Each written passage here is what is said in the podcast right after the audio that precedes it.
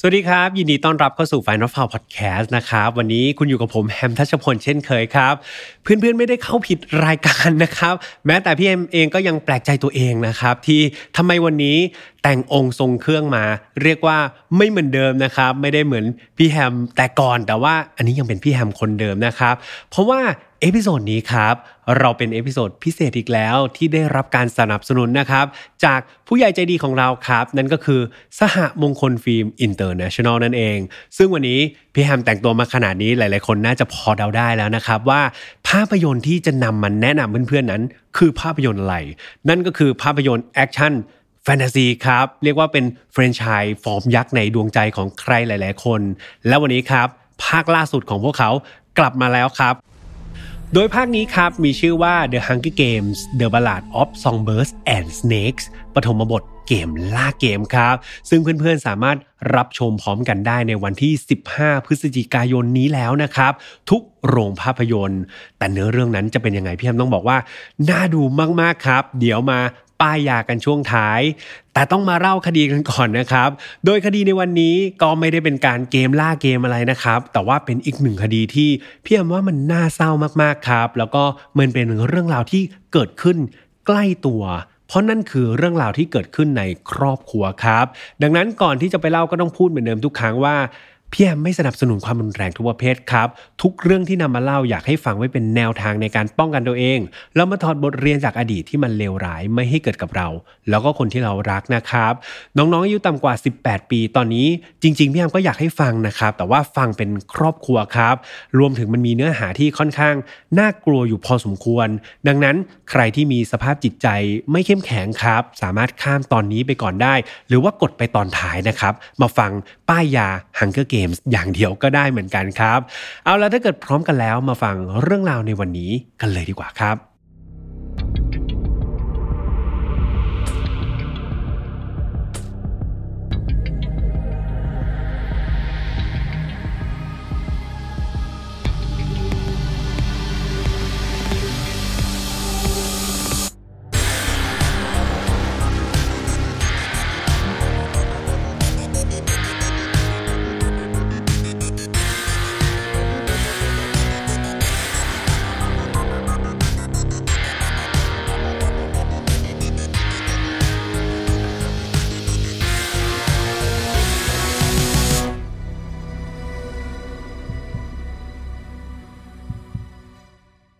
เรื่องราวในวันนี้ครับ ต้องเริ่มต้นจากผู้ชายคนหนึ่งที่ชื่อว่าแจ็คมิลิสันครับ ตัวแจ็คเนี่ยเขาก็เติบโตในฟาร์มของครอบครัวตัวเอง โดยชื่อฟาร์มของเขาเท่มากๆครับ ฟาร์มของเขาคือ7 e เ e ่ e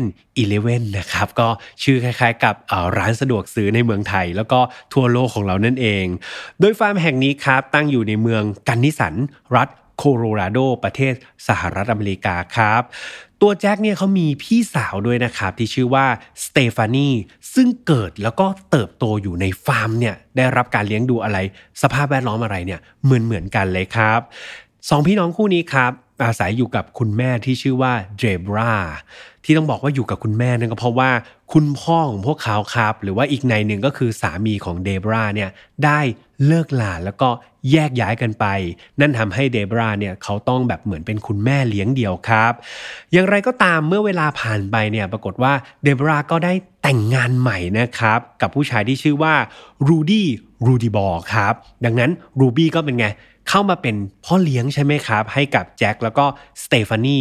รวมถึงเข้ามาช่วยเหลืองานในฟาร์มด้วยครับ แต่ว่าครอบครัวนี้ก็ต้องบอกว่ามันไม่เหมือนในละครครับ แล้วก็ค่อนข้างที่จะโดนสวรรค์เบี่ยงนะครับ โดนรังแกอยู่เสมอ เพราะสุดท้ายแล้ว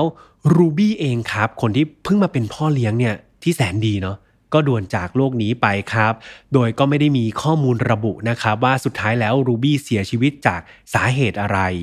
ดังนั้นครับ เด็กๆทุกคนในบ้านครับ ก็ต้องอยู่ภายใต้การเลี้ยงดูครับ แล้วก็เติบโตมากับคุณแม่ของเขา ตัวแจ็คเองครับก็เติบโตมาอย่างดีครับ กลายเป็นเด็กหนุ่ม แล้วก็มีความชื่นชอบในกีฬาที่ชื่อว่าบาซิเลียนยูยิสูกับเพื่อนๆ หรือว่าเรียกสั้นๆนั่นก็คือ BBJ มันเป็นศิลปะการต่อสู้สมัยใหม่นะครับ ซึ่งมีลักษณะเด่นในการต่อสู้แบบจับล็อกบนพื้นครับ รวมไปถึงมีการทุ่มแล้วก็พยายามควบคุมคู่ต่อสู้จากด้านบนด้วย จินตนาการง่ายๆกับเพื่อนๆ มันเหมือนเป็นการรวมเอา กีฬายูโดครับกับกีฬามวยปั้มเนี่ยมาผสมกัน แล้วก็มีการจับล็อกท่อนบนด้วยดีไงพี่ทำให้ทีมงานเนี่ยเขาแทรกรูปเข้าไปให้ดูเนาะโดยตัวแจ็คเนี่ยเขาหลงไหลในกีฬาชนิดนี้เป็นอย่างมากครับ แล้วก็ใช้เวลาส่วนใหญ่ในการฝึกฝนมันเนาะร่วมกับเพื่อนๆของเขา มาที่อุปนิสัยหรือว่าบุคลิกภาพของตัวแจ็คกันบ้าง จ็คเองเนี่ยเขาเป็นคนเงียบๆครับ แต่ว่าหลาย ๆ ครั้งเนี่ยเขาก็จะมีมุกตลกเนาะกลายเป็นคนเรียกเสียงฮาในกลุ่มเพื่อนได้ในบางเวลาเหมือนกัน กลับมาที่ด้านของพี่สาวของแจ็คบางที่ชื่อว่าสเตฟานีพี่สาวของแจ็คครับตัวสเตฟานีเองนี่ก็ได้รับการเลี้ยงดูเหมือนเหมือนกันกับแจ็คครับ ก็โตออกมาเป็นสาว เป็นสาวก็แต่งงานออกเรือนไปใช่ไหมครับ โดยแฟนหนุ่มที่สเตฟานีแต่งงานด้วยมีชื่อว่าเดวิดแจ็คสันครับ หลังแต่งงานกันครับสเตฟานีแล้วก็เดวิดเนี่ยเขาก็ย้ายไปอยู่กันเองใช่ไหมครับเป็นครอบครัว ดังนั้นเท่ากับว่าในฟาร์มเนี่ยก็เหลือเพียงแค่แจ็คที่เป็นลูกชายแล้วก็เดบราคนที่เป็นคุณแม่เท่านั้น และนั่นเองครับทำให้ทั้งคู่เนี่ย เริ่มที่จะมีปากเสียงกันบ่อยๆ อาจจะด้วยแนวความคิดครับไลฟ์สไตล์ที่มันค่อนข้างที่จะแตกต่างแบบขาวกระดำเลย ทั้งคู่นี่ดูแบบไม่ลงรอยกันครับ แล้วปัญหามันก็ค่อยๆ ทวีความรุนแรงมากขึ้นเรื่อยๆ จนสุดท้ายเนี่ยสเตฟานีคนที่เป็นพี่สาวที่แต่งงานออกไปเนี่ย ทนไม่ไหวครับ ต้องย้ายเอาสามีตัวเองด้วยเอาเดวิดกลับมาอยู่ในฟาร์มครับ เพื่อมาเป็นคนกลางครับ มาเป็นกาวใจในการสงบศึกระหว่างคุณแม่แล้วก็น้องชาย ทุกอย่างมันก็ดูเหมือนจะดีขึ้น แต่แล้วครับ ในเดือนพฤษภาคมปี 2015 เพื่อนของแจ็คเนี่ยก็โทรไปรายงานกับเจ้าหน้าที่ตำรวจว่าเขาเนี่ยไม่เห็นเนาะแล้วก็ติดต่อแจ็คไม่ได้ยาวนานถึง 2 สัปดาห์แล้วครับ ดูเหมือนว่าแจ็คเนี่ย จะหายตัวไปอย่างไหลร่องรอย หลังรับเรื่องเข้ามาครับ แน่นอนว่าเจ้าหน้าที่ตำรวจก็ต้องเดินทางไปที่บ้านของแจ็คนั่นก็คือฟาร์มใช่ไหมครับ ฟาร์มของครอบครัวแจ็คทันที ทางครอบครัวของแจ็คเนี่ยก็ได้ให้การกับเจ้าหน้าที่ตำรวจครับ ก็บอกว่าเฮ้ยแจ็คมันก็ไม่ใช่เด็ก ๆ แล้วเนาะ มันก็ตัวแล้ว ดังนั้นมันไม่ใช่เรื่องแปลกอะไรเลยที่แจ็คเนี่ยจะหายตัวไปนานๆ เพราะว่าหลาย ๆ ครั้งครับแจ็คเขาก็มักที่จะออกจากบ้านไปใช่ไหมไปเที่ยวเล่นไปพักต่างเมืองไปต่างประเทศก็มีเดี๋ยวสักพักเนี่ยแจ็คก็จะกลับมาเอง และด้วยความที่แจ็คครับก็บรรลุนิติภาวะอย่างที่ครอบครัวว่ามา แถมทางครอบครัวก็เหมือนกับ บอกตำรวจแล้วครับว่าไม่ต้องเป็นห่วง ดังนั้นตำรวจก็เชื่อสิครับ ต้องเชื่อคนในบ้านไว้ก่อน แล้วก็ไม่ได้มีการดำเนินการสืบสวนการตามหาตัวแจ็คอีกต่อไปครับ อย่างไรก็ตามครับ สิ่งเหล่านี้มันไม่ได้แบบทำให้เพื่อนๆของแจ็คเนี่ยเขารู้สึกสบายใจใช่ไหมมันขัดกับความเชื่อของเพื่อนๆแจ็คครับ เพราะเขารู้จักแจ็คเป็นอย่างดี พวกเขาเนี่ยไม่คิดว่าแจ็คเนี่ยจะขาดการติดต่อกับเพื่อนๆไปอย่างยาวนาน โดยที่ไม่บอกใครแม้แต่คนเดียวครับ หรืออย่างหนึ่งถ้าเกิดเพื่อนๆจำได้ แจ็คเนี่ยเขาแบบเป็นคนที่แบบบ้ากีฬาบาซิเลียนยูยิสูเป็นอย่างมาก ดังนั้นครับคนที่เป็นนักกีฬาครับเพื่อนๆคนที่แบบคลั่งกีฬามากๆเนี่ยอย่างน้อยๆเนี่ยเขาก็ต้องกลับมาฝึกซ้อมบ้าง มาเข้ายิมบ้าง แต่ว่าแจ็คเนี่ยหายไปเลยครับ ไม่เข้ามาฝึกซ้อมไม่กลับมาเล่นกีฬาชนิดนี้อีกเลย ยาวนานถึง 2 อาทิตย์ ดังนั้นเพื่อนๆก็มองว่าเฮ้ยมันผิดปกติแล้วแหละ มันต้องมีอะไรบางอย่างเกิดขึ้นกับแจ็คอย่างแน่นอนครับ ยิ่งไปกว่านั้น เหล่าเพื่อนๆเนี่ยเขาสงสัยเลยนะว่า กลุ่มคนที่อยู่เบื้องลึกเบื้องหลังการหายตัวไปของแจ็คเนี่ยก็ไม่น่าจะใช่คนอื่นครับ นอกจากคนในครอบครัวของแจ็คเองนั่นแหละ ในเมื่อเจ้าหน้าที่ตำรวจเขาก็ไม่ทำอะไรใช่ไหมครับ อย่างที่บอกไปว่าเขาฟังครอบครัวมาครอบครัวบอกไม่มีอะไรตำรวจก็ไม่ทำอะไร ดังนั้นคนที่จะต้องสืบสวนเรื่องราวนี้ทั้งหมดเองก็คือ เพื่อนของแจ็คครับ กลุ่มเพื่อนๆของแจ็คช่วยกันสวมหมวกนักสืบ แล้วก็สืบหาตัวแจ็คกันเลย พวกเขาครับแอบขับรถกันไปที่บ้านของครอบครัวแจ็คครับ ไปที่ฟาร์ม แล้วก็พบว่ารถของแจ็คเนี่ยยังคงจอดอยู่ และสุนัขที่แจ็คเลี้ยงไว้เนี่ยก็ยังอยู่ที่บ้านฟาร์มแห่งนั้น ซึ่งสิ่งนี้มันขัดแย้งกับคำให้การของครอบครัวใช่ไหมครับ ที่บอกว่าแจ็คอาจจะเดินทางออกไปข้างนอก คือถ้าไปจริงๆ แจ็คก็น่าจะขับรถไปด้วยใช่ไหมครับเพื่อนๆ ดังนั้นครับ พอเห็นความผิดปกติแบบนี้ เพื่อนของแจ็คเนี่ยก็รีบนำเรื่องราวนี้ไปรายงานกับเจ้าหน้าที่ตำรวจอีกครั้งหนึ่ง คราวนี้ตำรวจก็เป็นไงครับ ก็รู้รู้สึกเริ่มเอะใจเลยใช่ไหมว่าเออ มันก็น่าจะมีอะไรประหลาดประหลาดเกิดขึ้น เจ้าหน้าที่ตำรวจก็เลย เริ่มที่จะลงมือสืบหาข้อมูลเพิ่มเติมครับ และเมื่อเจ้าหน้าที่ตำรวจครับทำการสืบหาข้อมูลแบบลึกๆ เนี่ยเขาก็ไปเจอจริง ๆ ครับ เจอข้อมูลสำคัญว่า ตัวแจ็คกับเดบราผู้เป็นแม่เนี่ย มีความขัดแย้งกันค่อนข้างรุนแรงเลยทีเดียว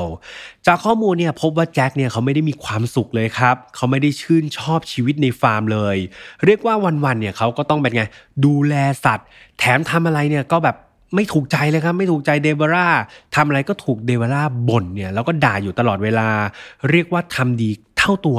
ทำชั่วก็เป็นไงครับ โดนด่าครับแหมหลายๆคนสะดุ้งเลยเหมือนคำพูดของเจ้านายเลยใช่ไหมครับ ที่สำคัญคือแจ็คเนี่ยเขาทำงานโดยที่ไม่ได้รับค่าจ้างจากการทำงานในฟาร์มเลยแม้แต่บาทเดียวครับ นั่นทำให้แจ็คก็รู้สึกว่าเอ้ยฉันจะทำงานไปทำไมทำไปทำอะไรก็โดนแม่ด่าแล้วก็ไม่ได้ตังค์อีกต่างหาก ดังนั้นเขาเลือกที่จะไปทำงานอื่นไม่ดีกว่าหรอ ในขณะที่ตัวเดบราครับ คนที่เป็นแม่เองเนี่ยก็ไม่ได้ชื่นชอบผลงานของแจ็คจริง ๆ ครับ เธอรู้สึกว่า แจ็คเนี่ยทำงานแบบไม่มี passion นะครับ คือทำไปตามสั่งทำแบบลวกๆ เรียกว่าคิดหวังสิ่งใดเนี่ยมันไม่เคยได้จากแจ็คเลย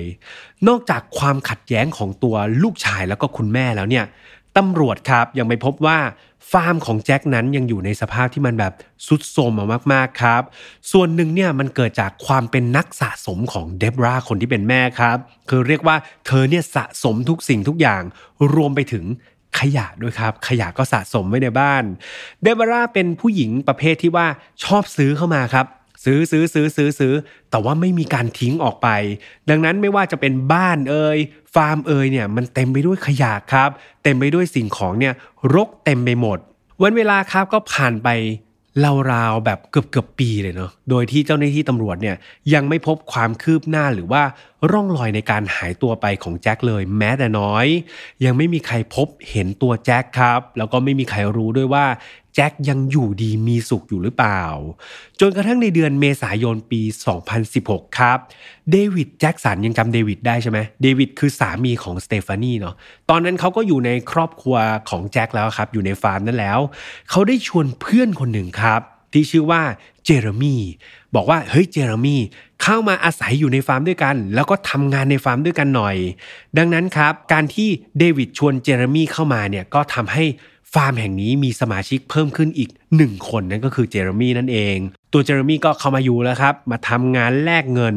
โดยตัวเดวิดเนี่ยคนที่เป็นแฟนของ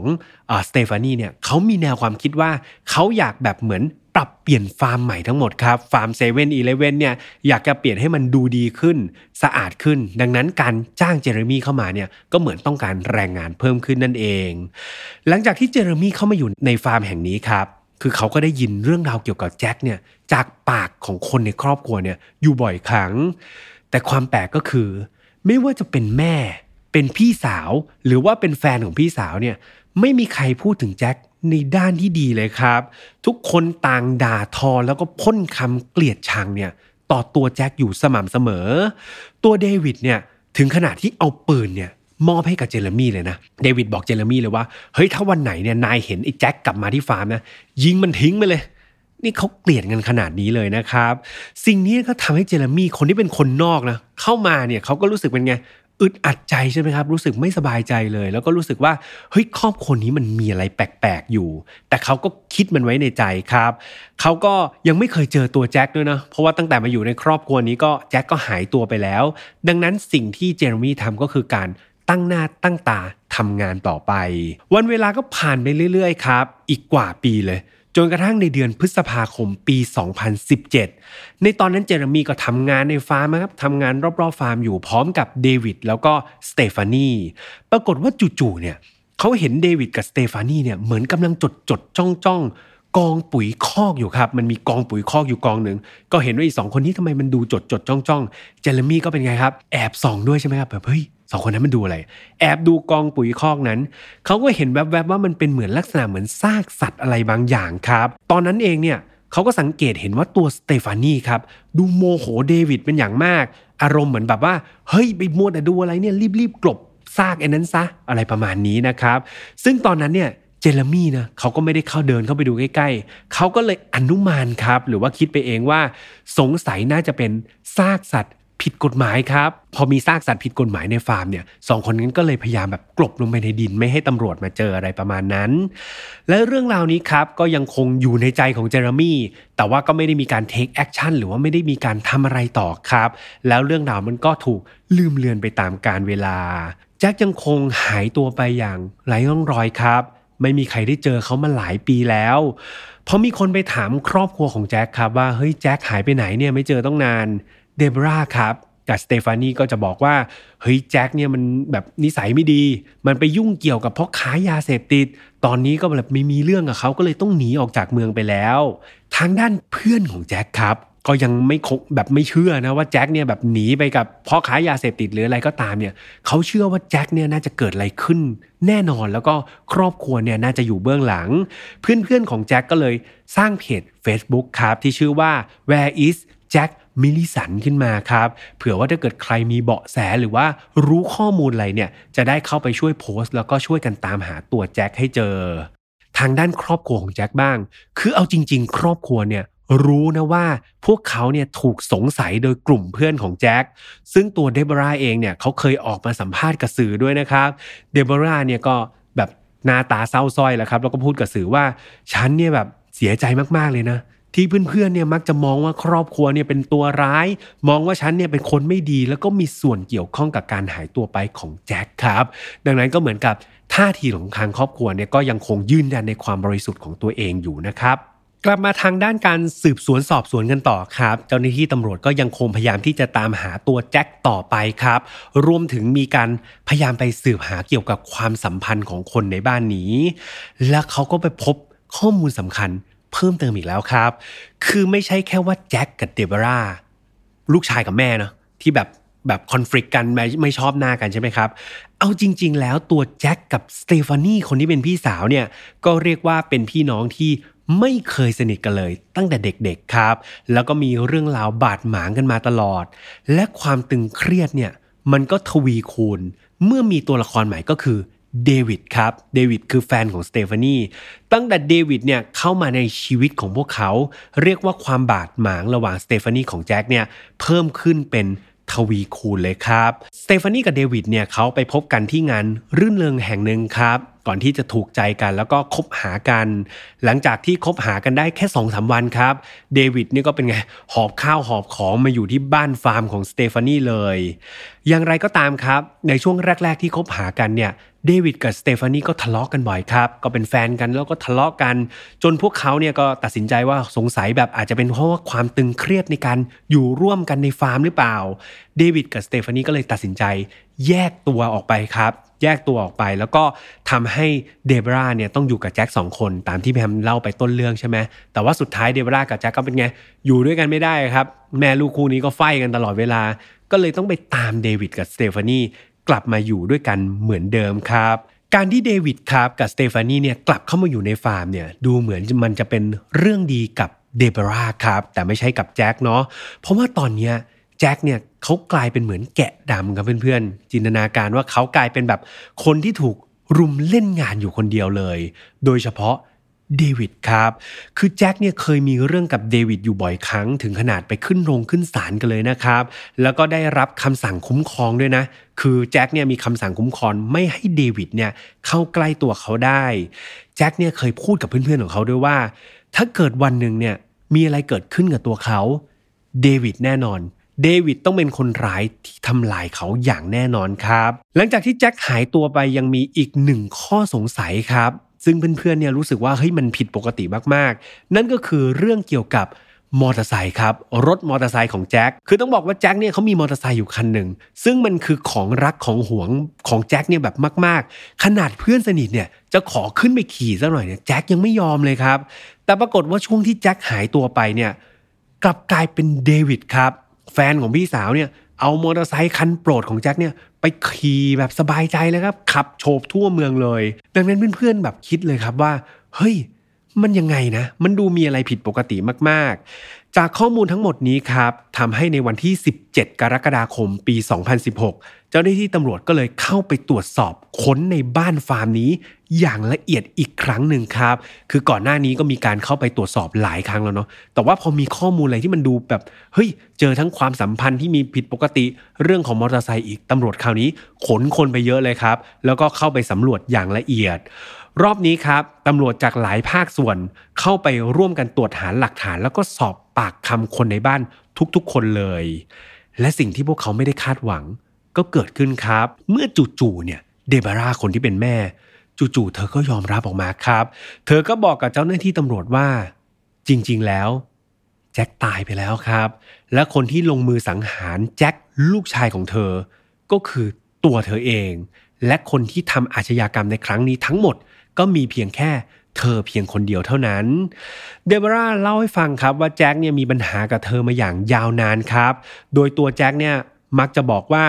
เขาเนี่ยต้องคอยช่วยเหลือครอบครัวคอยทำฟาร์ม โดยที่ทำเนี่ยก็ไม่ได้อะไรเลย ไม่ได้เงิน ไม่เคยดีพอกับความหวังการตั้งเป้าของเดบราสักอย่างอีกต่างหาก ดังนั้นสิ่งที่แจ็คอยากจะทำเนี่ยคือเขาอยากขายฟาร์มทิ้งไปเลยครับ คือขายทิ้งไปเลยแล้วเอาเงินมาแบ่งแบ่งกันแล้วแยกกันอยู่ให้มันจบจบแน่นอนว่าเดบราเนี่ยเธอแบบเป็นคุณแม่แล้วก็อยู่กับฟาร์มนี้มาอย่างยาวนาน เธอไม่เห็นด้วยครับ นอกจากไม่เห็นด้วยเธอยังโกรธด้วยนะโกรธว่าเฮ้ยแจ็ค แกนี่ก็เกินมากับฟาร์ม โตมาได้ก็เพราะฟาร์มเนี่ยมาพูดอย่างนี้ได้ยังไง โอ้โหโมโหเป็นอย่างมาก เธอก็เก็บความโมโหนี้ไว้ในใจครับ ไม่เพียงเท่านั้นครับ ความโกรธของเดบราครับ ยิ่งประทุขึ้นไปอีกครับ เมื่อเธอเนี่ยไปรู้ว่าแจ็คเนี่ยแอบไปเสนอขายฟาร์มแห่งนี้ให้กับเพื่อนบ้านในราคา 1 ล้านดอลลาร์เท่านั้นเอง สิ่งนี้ครับทำให้เดบราเป็นไงโหรับไม่ได้ครับ แค่มีความคิดที่จะขายก็โกรธแล้ว นี่ดันทะลึ่งไปเสนอขายเลยครับ พวกเขานี่ก็ทะเลาะกันนะอย่างรุนแรงเลย แล้วมันมีการทะเลาะอยู่ครั้งหนึ่งครับเพื่อนๆ ที่แจ็คเนี่ยทำท่าเหมือนจะทำร้ายคนที่เป็นแม่ครับ ซึ่งเดบราเนี่ยแน่นอนว่าเธออายุก็เยอะกว่าเป็นแบบคุณแม่แล้วใช่ไหมครับ แล้วก็อ่อนแอกว่าด้วย ดังนั้นในเหตุการณ์วันนั้นคือเธอก็หนีออกมาครับ เธอก็หยุด แต่ว่าเธอก็บอกว่า แต่เธอก็กลัวนะ เธอหนีออกมาก็จริงแต่เธอก็กลัวมากๆ กลัวผสมกับโกรธครับ เธอก็เลยคิดว่า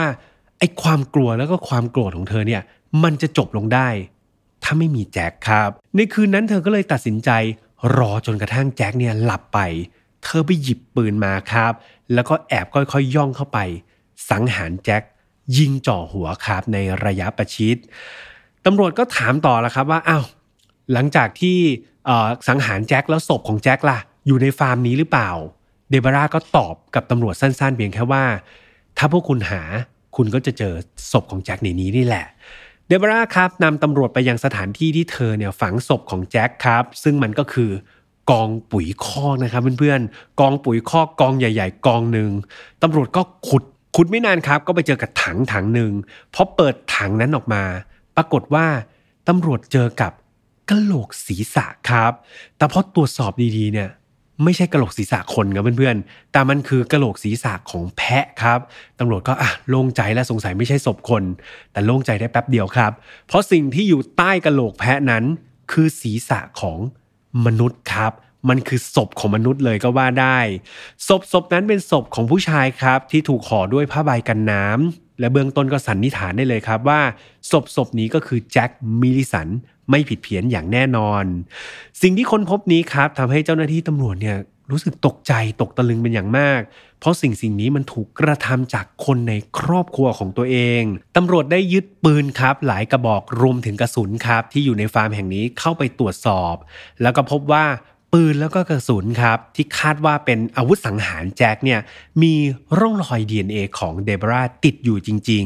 ๆ ทุกอย่างดูเหมือนมันจะจบสมบูรณ์อยู่ตรงนี้ใช่ไหมครับ มันก็น่าจะเป็นคดีแบบแม่คนนึงฆ่าลูก เพราะว่าขัดแย้งทางด้านความคิดแล้วก็ผลประโยชน์แต่ความจริงมันไม่ได้มีแค่นั้นครับ เพราะว่าหนึ่งในคนที่เดินออกมาเป็นพยาน แล้วก็ให้ปากคำกับเจ้าหน้าที่ตำรวจในประเด็นสำคัญมากไปกว่านี้ คนคนนั้นไม่ใช่ใครอื่น คนคนนั้นคือเจเรมี่ครับจำเจเรมี่ได้ไหมเจเรมี่เพื่อนของเดวิดที่เข้ามาอาศัยอยู่แล้วก็ทำงานในฟาร์มนั่นเอง เจเรมี่เนี่ยเล่าให้ตำรวจฟังครับว่า คุณตำรวจ เอาจริง ๆ เนี่ยผู้หญิงอย่างเดบราเนี่ย คนตัวเล็กๆ แล้วก็อายุเยอะแบบเธอเนี่ย การที่จะทำการฆาตกรรม เอาศพไปอำพรางไปฝังไว้ในฟาร์มเอาไปใส่ถังแบบนั้นเนี่ยเธอทำไม่ได้หรอกครับ เจเรมี่เล่าให้ฟังว่าเดบาร่าเนี่ยเธอกำลังแบบป่วยอย่างหนักครับ แล้วเธอก็ได้รับการวินิจฉัยว่าเป็นมะเร็งเต้านมระยะที่ 4 แล้วครับ แถมตัวเธอเนี่ยคุณหมอยังบอกว่าน่าจะอยู่ในโลกนี้ได้อีกไม่นานแล้ว นอกจากนี้ครับเดบาร่ายังเคยได้รับการผ่าตัดเอาถุงน้ำดีออกไปด้วย ดังนั้นด้วยสภาพร่างกายของเดบาร่าเนี่ยเจเรมี่บอกว่าไม่ต้องอะไรมากอะแค่ยกกล่องนมเนี่ยยังมือสั่นเลยครับ ดังนั้นการที่จะลากศพแจ็คเนี่ย ไปอำพรางไปฝังเนี่ย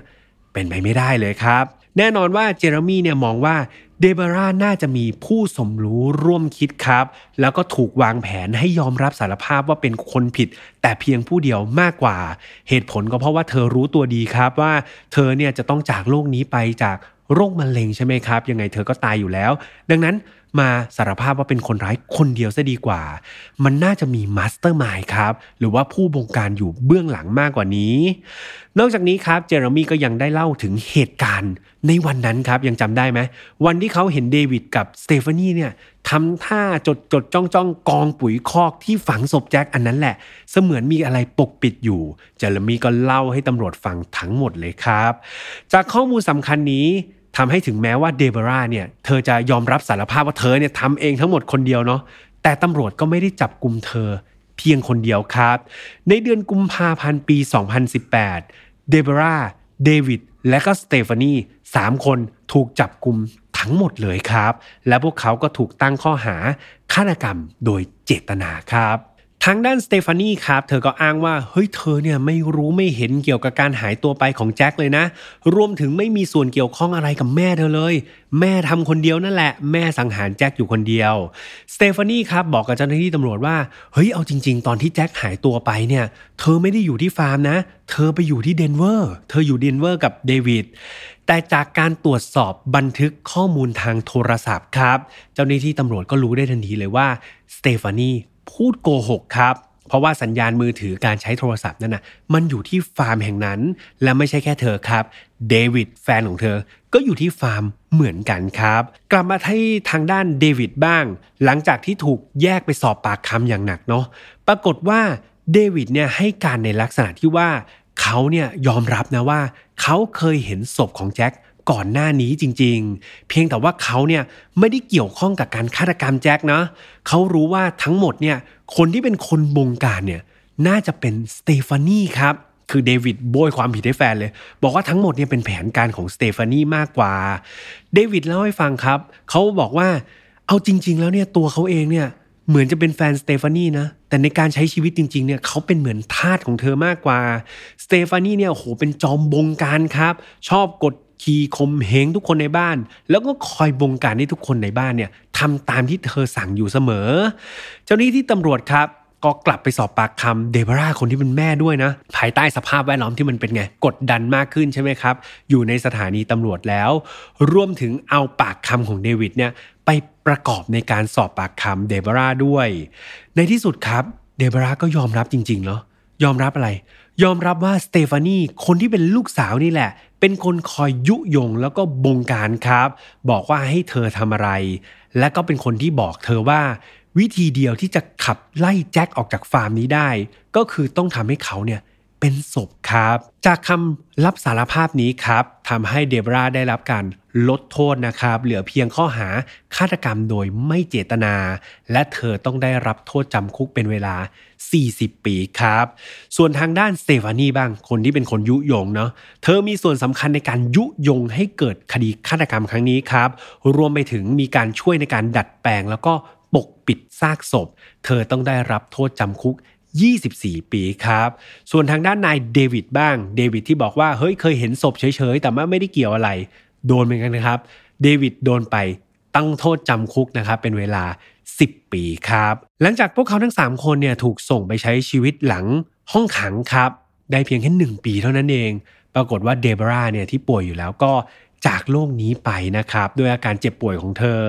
ในขณะที่เดวิดครับได้รับการ ลดหย่อนโทษ โดยเดวิดนะครับได้รับการปล่อยตัวออกมาในเดือนพฤษภาคมปี 2023 ที่ผ่านมานี่เองครับ เมื่อต้นปีที่ผ่านมา เท่ากับว่าเขาเนี่ยติดคุกจริง ๆ เพียงแค่ 5 ปีครับจากทั้งหมดโทษ 10 ปีเนาะในขณะที่สเตฟานีครับคนที่เป็นพี่สาวเนี่ยยังคง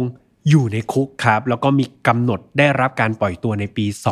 2041 ครับ ซึ่งเราก็ไม่อาจทราบได้เนาะว่าสุดท้ายเนี่ยเธอจะได้รับการผ่อนผันเหมือนเดวิดหรือเปล่า ยังไงอันนี้ก็ต้องมาติดตามกันต่อไปนะครับ จากข้อสรุปของคดีนี้ครับเพื่อนๆ เอาจริงๆเนี่ยพี่ยามเชื่อว่าหลายๆคนอาจจะยังคงมีอะไรค้างคาใจอยู่นิดหนึ่งนะครับ หลายคนเนี่ยเชื่อว่าสเตฟานีเนี่ยอาจจะไม่ใช่คนแค่ บงการหรือเปล่านะพี่แฮม ไม่ใช่แค่คนซ่อนศพหรือเปล่า แต่เธอเนี่ยอาจจะเป็นคนที่เหนี่ยวไกแล้วก็ฆ่าแจ็คด้วยตัวเอง เพราะว่าไหนๆเธอก็เป็นคนจอมบงการอยู่แล้วใช่ไหมครับเพื่อนๆ ดังนั้นการที่เธอจะฆ่าแจ็ค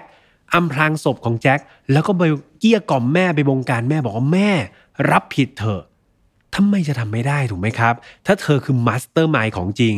ดังนั้นครับ มันมีคนอีกหลาย ๆ กลุ่มเลยนะครับ ที่เชื่อว่าเดบราเนี่ยต่อให้จะเป็นคนโหดร้ายแค่ไหนเนี่ย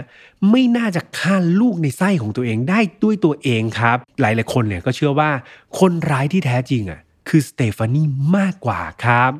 แต่ก็มีหลาย ๆ คนนะก็ยังเชื่อว่าเอ้ยเดบรานั่นแหละน่าจะเป็นคุณแม่ที่สังหารลูกของตัวเอง เพราะว่ามีเพื่อนบ้านหลาย ๆ คนครับ ที่ออกมาพูดเหมือนกันว่า